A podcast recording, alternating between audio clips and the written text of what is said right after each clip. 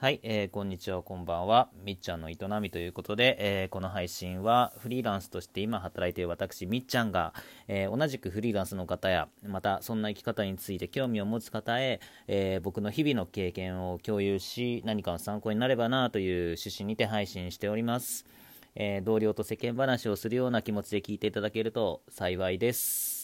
えー、先日の放送でもちょっと触れましたが、えー、フリーランスっていうのは基本的に1人で仕事をしているので、えー、時折、まあ、寂しさみたいなのを感じるところがあって、まあ、僕自身もありますし、まあ、他のフリーランスを見ててもそういったところを感じるところがあってでまあ会社員の頃あの部署は違えどこうそこの会社っていう箱の中にはさまざ、まな人間がいて、えー、こうコーヒーブレイクのタイミングとかなんかそういったタイミングでなんかどうよみたいな話ができることって案外大切だったんだなっていうのを、まあ、こういう働き方をしてみて感じるところがあって、まあ、ちょっとこういった配信をして、えー、同じく働いてる、まあ、こう在宅とかねあとはまあフリーランスとしてまあ、一人でこう働いてる人に向けて配信することによってそういった環境ができたらなという思いで、えー、配信しております。はい。えー、っと、そうですね。じゃあ今日のテーマが、えー、ポートフォリオは必須アイテムというテーマで話していきたいと思います。えーまあ、現在、まあ、フリーランスとして働かれている中で、まあ、もうすでにこうポートフォリオをお持ちになってる方も多いと思います、えー、が、まあ、これからフリーランスでやっていこうっていう方はまだこう持ってなかったりとかまあいろいろまちまちだとは思うんですけども、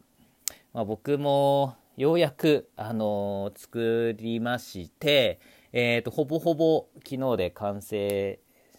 しましたというかもう今日で完成します。えーいや、ようやくですね、本当に今までもう何やってたんだっていうぐらい遅かったです。えーと、まあ、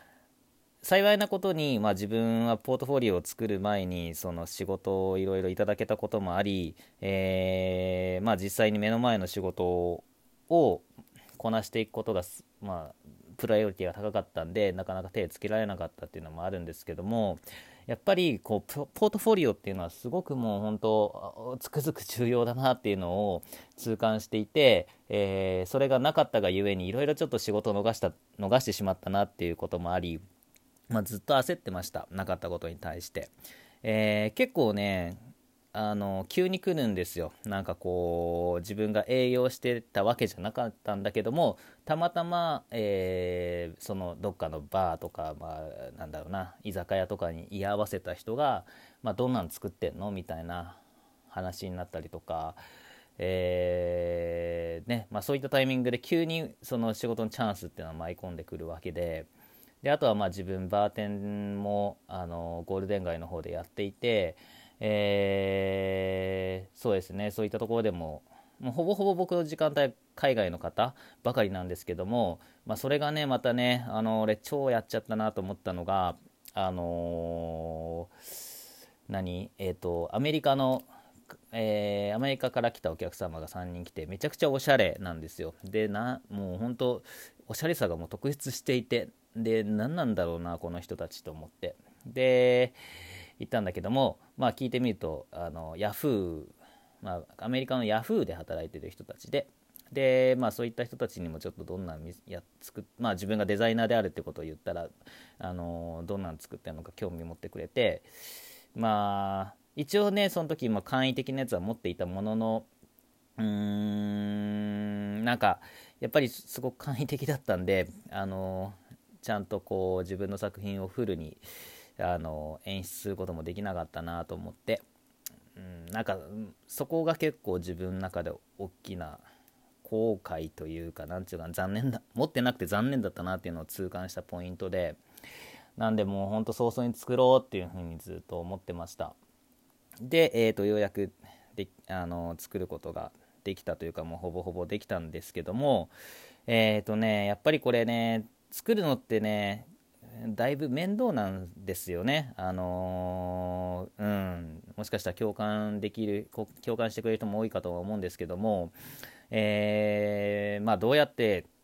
その面倒な点っていうのを克服していくかっていうのは、まあ、いろいろ人によってあるんですが、まあ、僕の場合はもうただ単に危機感から始まっていて、まあ、ただやっぱりこう仕事を辞めてすぐのタイミングとかっていうのはまだお金もちょっと残ってるし、えー、そうねなんかこうあんまりまあ危機感っていうのには遠い状況の中で、まあ、次の仕事の準備をしようっていうところであのポートフォリオを作るっていうエネルギーっていうのはなかなか湧かないん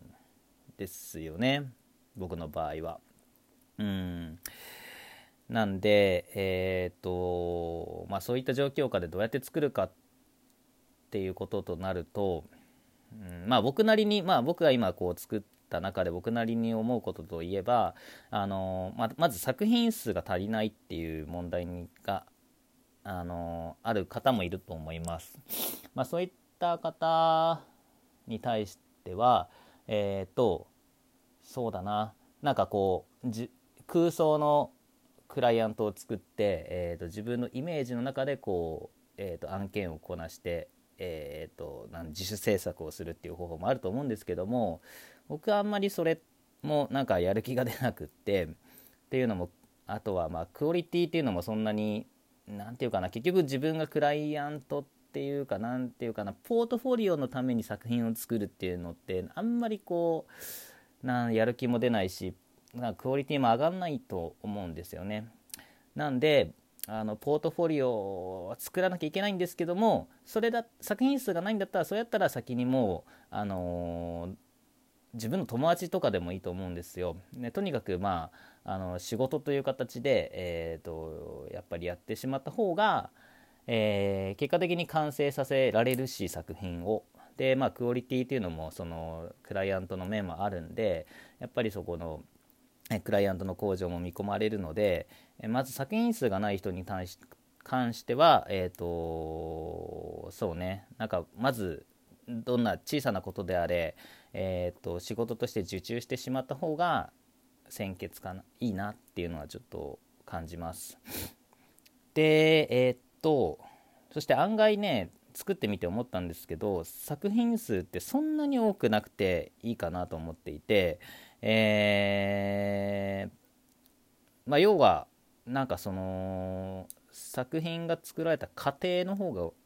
大事だなっていうふうに僕は考えていて、えーとまあ、一つの作品がありました。でその作品のコンセプトはどうこうどうこうで、えーと、自分はどういうことをどういうことに意識して、えーと、作りましたとか。で、えーと、もちろんその作品に至るまでの、えー、となんだ別案とかえー、ラフとかも必然的に出てくると思うんで、まあ、メインの作品があって、まあ、その次にあの別案ラフがあって、えー、っていうのを、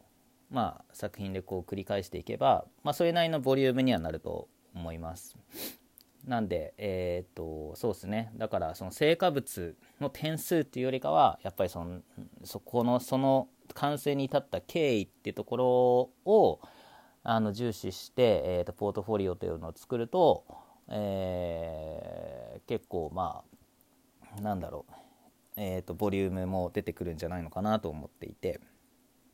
うんそうですね。でえっ、ー、とまああとは何ていうか全体の構成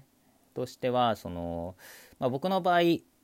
まあ、正解はないんでいろんな方があると思うんですけども、まあ、僕が作った形っていうのはまず最初にそのモットーっていうのを入れました、えー、デザインに対するモットーですね。えー、とで次に、まあ、そのインデックス目次があってで、えー、と作品が始まっていくわけなんですけども、まあ、作品でそのそれに対するコンセプト。で別案のラフ。で、えー、とそれをまあいろんな作品で繰り返していってで、えー、と最後の最後に、まあ、そのデザインっていうものに対する、まあ、っていうかまあなんていうかな自分の仕事に対する考え方っていうのを最後入れましてえー、っとあとはまあその仕事を持って自分はどう社会貢献していくのかっていう、まあ、ちょっと熱い感じに入れたんですけどもで、えー、入れましてで最後にプロフィールっていう形の構成にしました。うん